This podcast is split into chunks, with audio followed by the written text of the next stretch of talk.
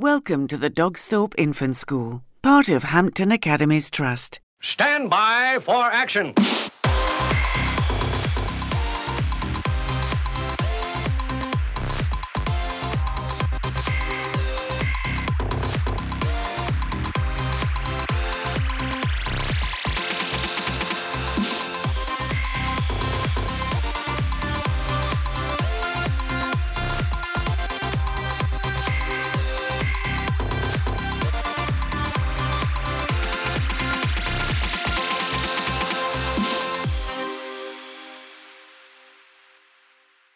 This podcast is brought to you by Eddie Edster, the Dogsthorpe Infant School Wellbeing Dog.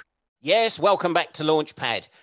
Based in Manchester, England, Permanent Education CIC works with all schools to develop school leaders, teachers, and even young people themselves to run philosophy for children workshops and build A to Z thinking skills. Basically, it equips school leaders and their staff with the right tools to develop critical and creative thinking skills that greatly improve every child's success in life. And they need that. They really do need that. It's a wonderful resource for schools to consider, which is why Eddie Edster and I have invited Permanent Education's co founders, Paula and Rebecca, onto the launchpad to tell you all about their great work and how they can help your school. Welcome to the show, Paula and Rebecca. Thank hello, you. hello, Captain Dave and Eddie. Can you give us uh, a backstory, uh, Paula, about uh, how you how it all came about and the formation and how you got into all this? Yeah, of course, absolutely. So, um, Rebecca and I have both worked in education for a long time. Rebecca was a teacher, um, sort of pretty much from from university, weren't you, Rebecca? Um, Yes. I I had a little foray into the film industry and um, various things like that, and then I went into teaching. Worked as a teacher. Um, it ended up having a short stint as a head teacher in in Manchester, and then decided to kind of make a change because I felt that some of the things that I really felt passionate about in schools um, just were getting increasingly hard to deliver. And um, I got an opportunity to do a PhD with um, the university where I trained to be a teacher. And so I made the leap into freelance world and set up permanent education.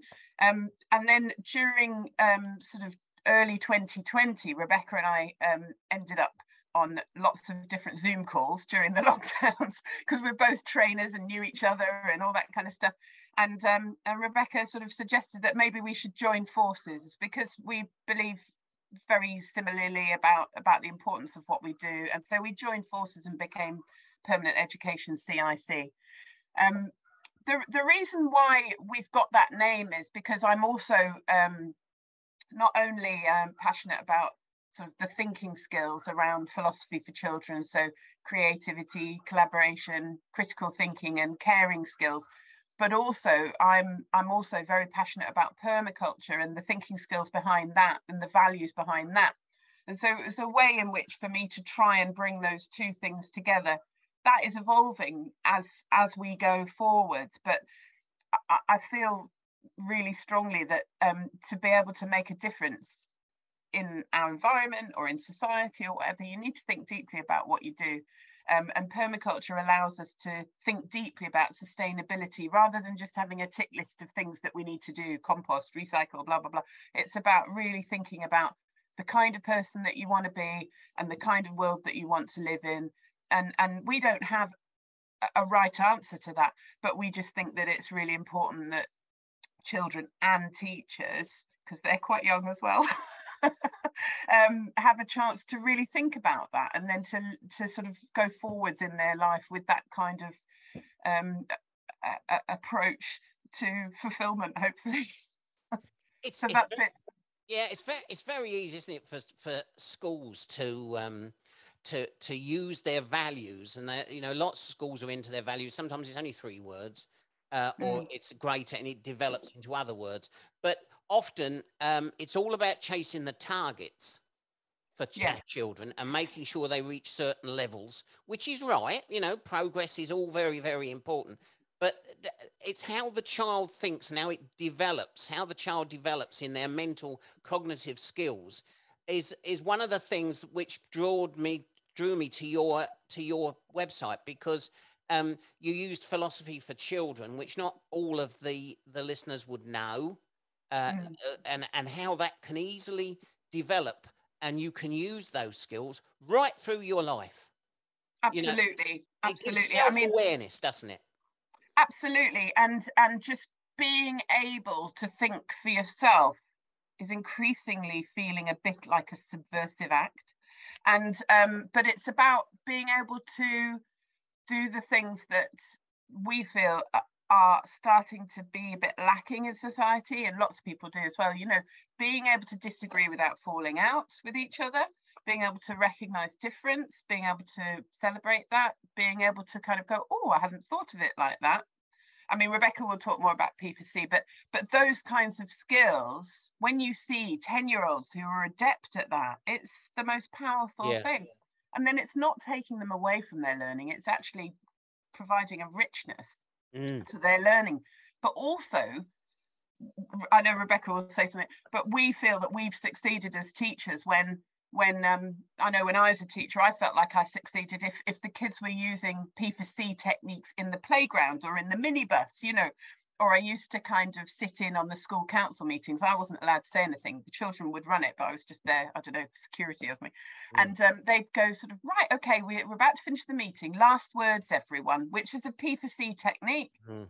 I mean, I don't think I learned about last words till I was 30, you know. I mean, to be able to have those skills at that age is just wonderful and to genuinely know that it's important to listen to people and and be prepared that they might say something that you hadn't thought of mm, mm. it's lacking it's lacking at the moment absolutely absolutely so yeah yeah that, so let's let's think about P4C for a minute because, as I say, a lot of our parents who listen to this podcast wouldn't know what it is, and maybe so, there are some teachers who don't know what it is. So I'll come to you now, Rebecca. Can you, in lay person's terms, explain what exactly is P4C?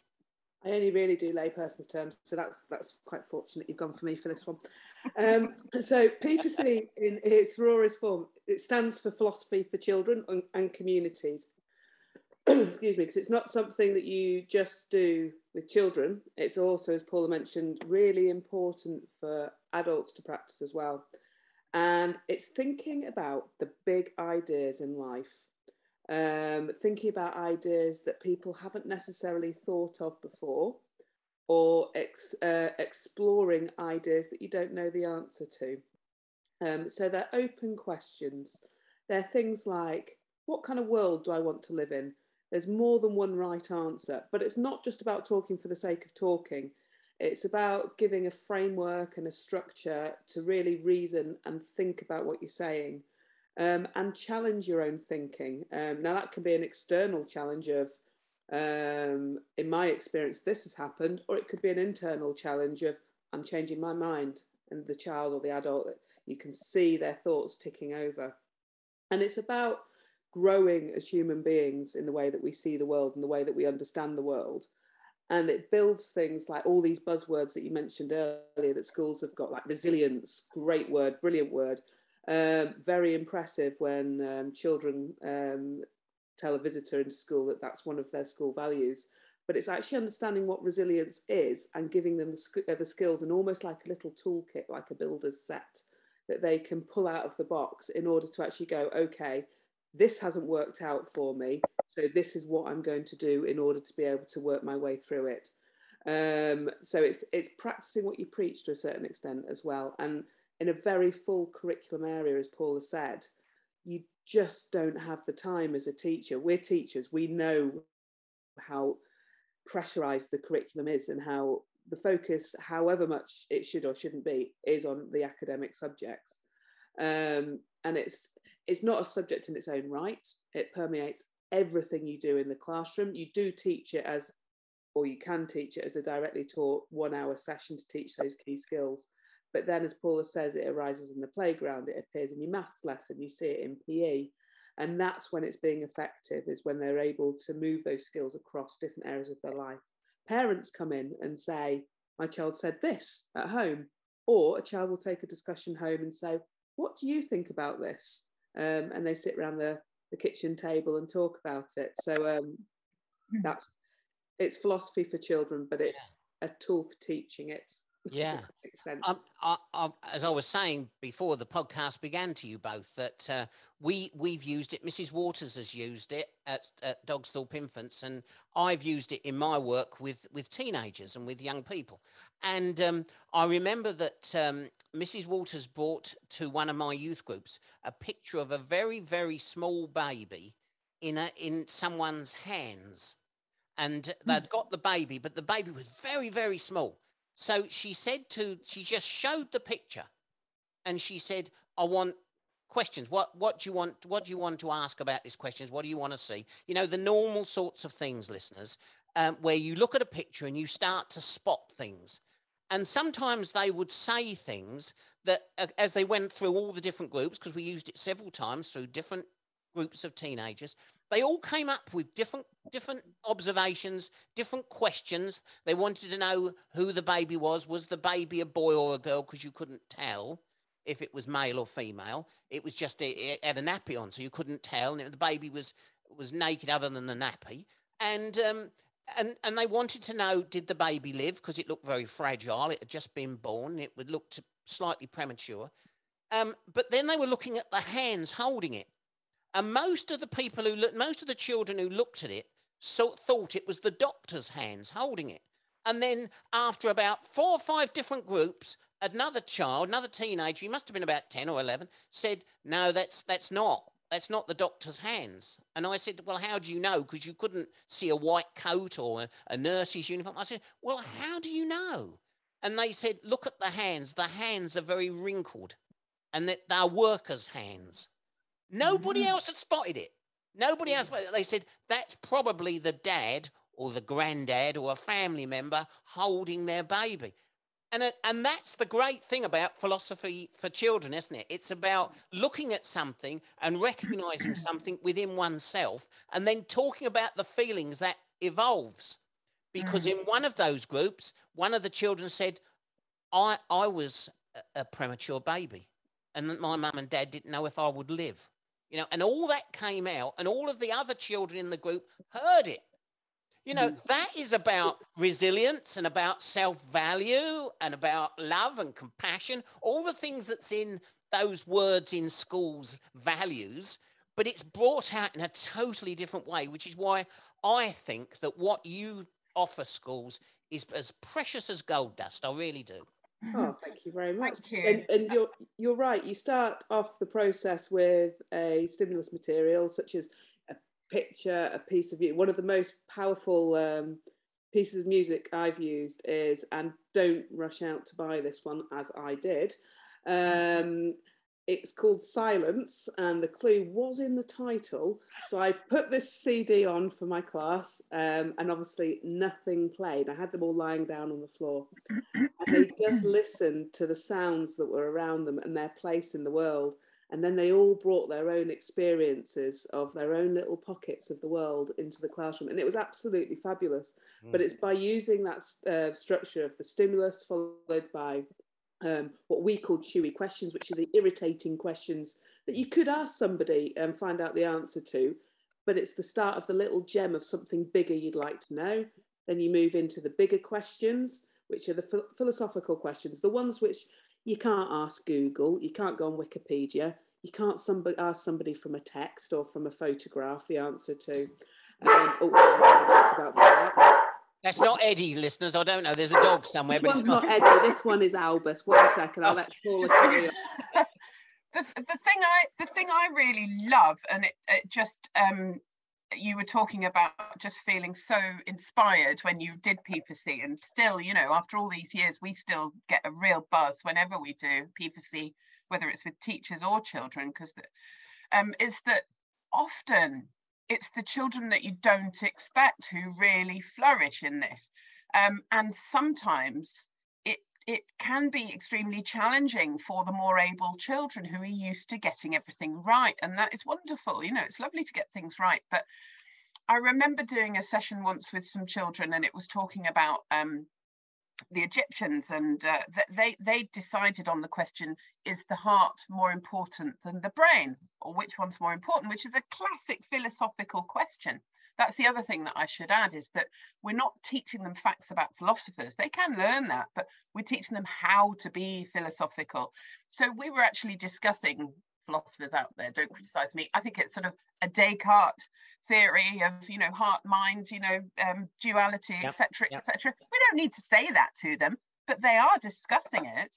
And the sort of super able boy in the class, well, when, well, it's obvious, it's the mind and uh, sat there with his arms folded, like, okay, what are we going to do now? And actually, it was the quieter children, the ones who thought they were less able, the ones who had kind of labeled themselves already, who were sort of going, well, hang on a minute, maybe, you know, etc., etc. And they started talking about the different identities of the heart. You know, yes, it has functions, but also it's some children believe that that's where love resided, etc., etc. So, you know, we were able to have that discussion and the children who spoke were not the children who always sort of feel like they're you know at the top of their class so that was really really good and the way in which we we operate as teachers in p4c is we are very much the facilitators we're the co-inquirers we get stuck as well you know? And the best thing that we can say during the um during the session is well what do you think? Which is great because it's it links in with the permaculture of minimum effort for mm. maximum output you know? Um so it's really you know very much well what do you think? And um could anybody think any differently about that perhaps mm. you know to the boy who folded his arms after 30 seconds he was yeah. completely out of his comfort zone and it was probably really really great for him you know to be able to be challenged once you know mm. and the, and the great thing about what you were saying rebecca about the the, the the silence thing. I mean, people say, you know, what's the scariest noise that you can hear? You know, is it nails going down a blackboard, or is it, you know, the sound of a of a horror movie's music or something? But no, I think silence is probably the one thing that everyone dreads because we just don't get it, do we? We just do not get silence. We fill it full of noise all the time. And and even there, you know, there's a, a P for C straight away, isn't it? I mean, like as you used it. I mean, it's a these, these, these are wonderful tools. So, um, how can we get P4C into more schools? I'm guessing you run workshops, do you? Do you want to, Rebecca, talk about this, or should I talk about? Um, well, we do it in lots of different ways, and um, Paula, uh, I'm sure, will uh, chip in and uh, add to what I'm saying. So we uh, we come into schools and we run a two day workshop um, we're credited to a number of uh, companies, charities. There's Sapere, uh, there's Dialogue Works. We also uh, run our own. Um, we very much look at the setting that we're going into and where they need support. Um, all of the courses that we run are um, bespoke, uh, they're tweaked, they're they're focused upon what the school and the children and the parents and the community around that school needs help with. Um, we then like to follow that up with support work in schools. So we come in and we work very closely with the teachers because a standalone two day course is a wonderful thing. And as teachers, everybody loves CPD days. But then you go back into the classroom and life carries on. Um, so it's about making it effective, and there's no point asking anybody to do something that's not effective. Um, so then we go in school and we work really closely with the staff. I quite often go in and I'll run lessons, I'll learn the children, I'll look at their assessment and their curriculum. Um, and school development plan. Sorry, we yeah, help with school, the school development plan. The school development plan. I'll meet with SLT um, and we'll identify a passionate member of staff that I train up to become me. Um, and once that's within the school, this philosophy sort of it, it goes everywhere. It's in everything that the school does, from assembly to the dinner ladies at lunchtime, to the parents picking up at home time. Um, and it means that if I get hit by a bus, those techniques and those ideals will carry on. It's part of the school, and that's where it starts becoming um, effective. So I do um, a lot of work, for example, in pupil referral units, alternative provisions. They've reported some of them up to an 80% um, less of children hitting crisis points where they have to leave right. education or the classroom. Uh, they might need an adult to help them with that. Um, just because the child is now able to reason, identify behaviours, and respond appropriately within the classroom setting around that. In mainstream, you get reports of uh, children that aren't confident. Uh, they're confident raising, and obviously, all of their academic work follows that because they believe that they can do it. They actually believe that they can do it. They're able to ask for help. Their reasoning skills improve. Um, but for me, I think it is. It's not. It's not a plaster that goes on. It's not something that's a quick fix that you come on a one day course or a two day course and learn about. That's a great, great start. Um, but it has to be fed back, fed back properly, properly and appropriately. And the staff have got time, got to have time to learn it because it's such a different approach to the one that we as teachers learn at university as a method for teaching. Um, and it's almost like changing the way that you look at the world yourself uh, in order to make it effective for your class. And once it's once it's in there, everybody's on board. Um, but yeah, that's mm. that's one of the ways that we get it. Into uh, I can I can imagine some school leaders might be thinking, oh crikey, you know, do I really want everyone doing everything differently? But but it, it is a, it is a, an approach to your pedagogy, definitely. But in a, a sort of a reassuring way, you know, research has shown by the EEF that um, children do much better in their reasoning in maths and in, and specifically write um, reading sorry god try and form a sentence. So the maths which is you know massively to do with reasoning now especially in primary you know uh, you, you need to be able to explain yourself not just put you know the answer's 42 you need to be able to say why um, and and this helps with that but also in the reading comprehension. You know if you're being asked what a character might do next or what a character might be thinking through p4c you've had a chance to think in that way. And so you know you're going to do better in that and that has been shown through their research. Um, i'm convinced it helps with writing as well. Um, the research didn't go long enough to kind of look at writing but you can imagine that if a child feels more agency of through their own voice then they're going to have more sort of imagination and confidence to kind of talk in a, and write in a way that you know is engaging. So um, so i just wanted to sort of reassure that um, that that it does impact on all the subjects and in terms of attainment as yeah. well um, yeah. um obviously what you've described is an awful lot of what rebecca described is an awful lot of work um, and you you must be rushed off your feet because it's not just about it's not just about like you know authors going around uh, reading a, a, a, segment of their book and then moving on to the next school or a group going around doing a, a few assemblies i mean you, this is a long-term project so um, i'm going to have to ask you the, the the one thing that all schools are going to be asking uh, how much would it cost to get you into a school Do you want me to answer that? I do. I do. Whoever, whoever wants to answer it. so, um, so the going rate for a P for C. This is a hard question, not because we're worried about talking about money, but it's just a hard question because of what Rebecca said about bespoke. Because Rebecca does like become part of the family of the school that she works with. Um, but um, so, for example, the going rate, if you went on the you know, Sapere website or Dialogue Works website for a P4C coordinator, facilitator to come and train up 25 of your staff, it would be 500 pounds a day. So that so that's what it costs. But we so we we don't really go below that. But what we do do as part of that is Rebecca's on hand for the teachers, you know, for the whole of the rest of that term or year or you know cycle. Um, yeah, teachers teachers contact Rebecca, you know, oh, I'm doing a topic on the Vikings. What do you reckon? And uh, she's got a list, you know. So so that's really good. Um, but to be honest, because of the landscape, because of the way that money is organised now within education, I know this sounds corny, but every school is different because sometimes we work with trusts and Absolutely. they want us to kind of meet up with their three coordinators, and that might be one day, but it's three people.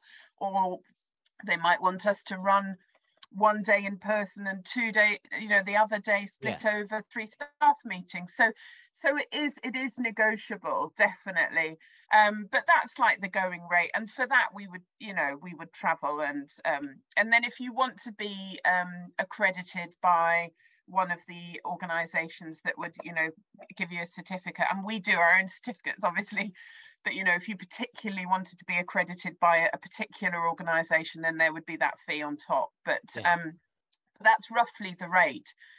But yeah, I, but I don't know if you're about to ask me this, but we have also adopted our model slightly to go into schools recently because um, and work more directly with the children and the teachers because of, of money and um, various pools on the budgets. But I do think that for an academy trust, uh, which is where we're working increasingly, it's a really good return on investment because we can work with your SLT across all the schools and then the cascading of that is brilliant. We, hmm. we can't train them to be trainers, but we can train them to be really good coordinators of the subject and to look for good practice and to to to know how to incorporate it into their plans etc so that it's embedded because you know we've all been on courses where we think on monday morning like rebecca said great. And uh, anyway what was i what was i doing yeah. before yeah, i was rudely interrupted? yeah, it's easy to get lost in the classroom ether isn't it?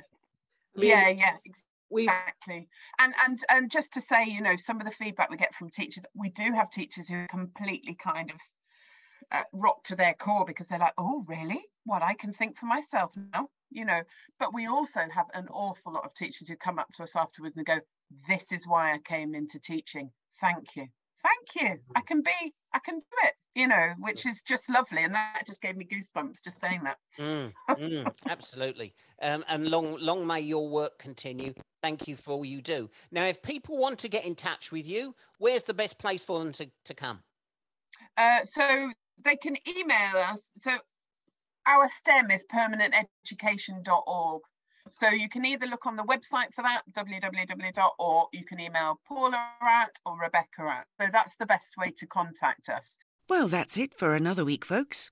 Captain Dave and Eddie will be back again soon with another launchpad. They'll have more great guests, more places to see, and more interesting things to share on the learning journey. So be kind, be respectful, and always remember to dream, believe, and shine.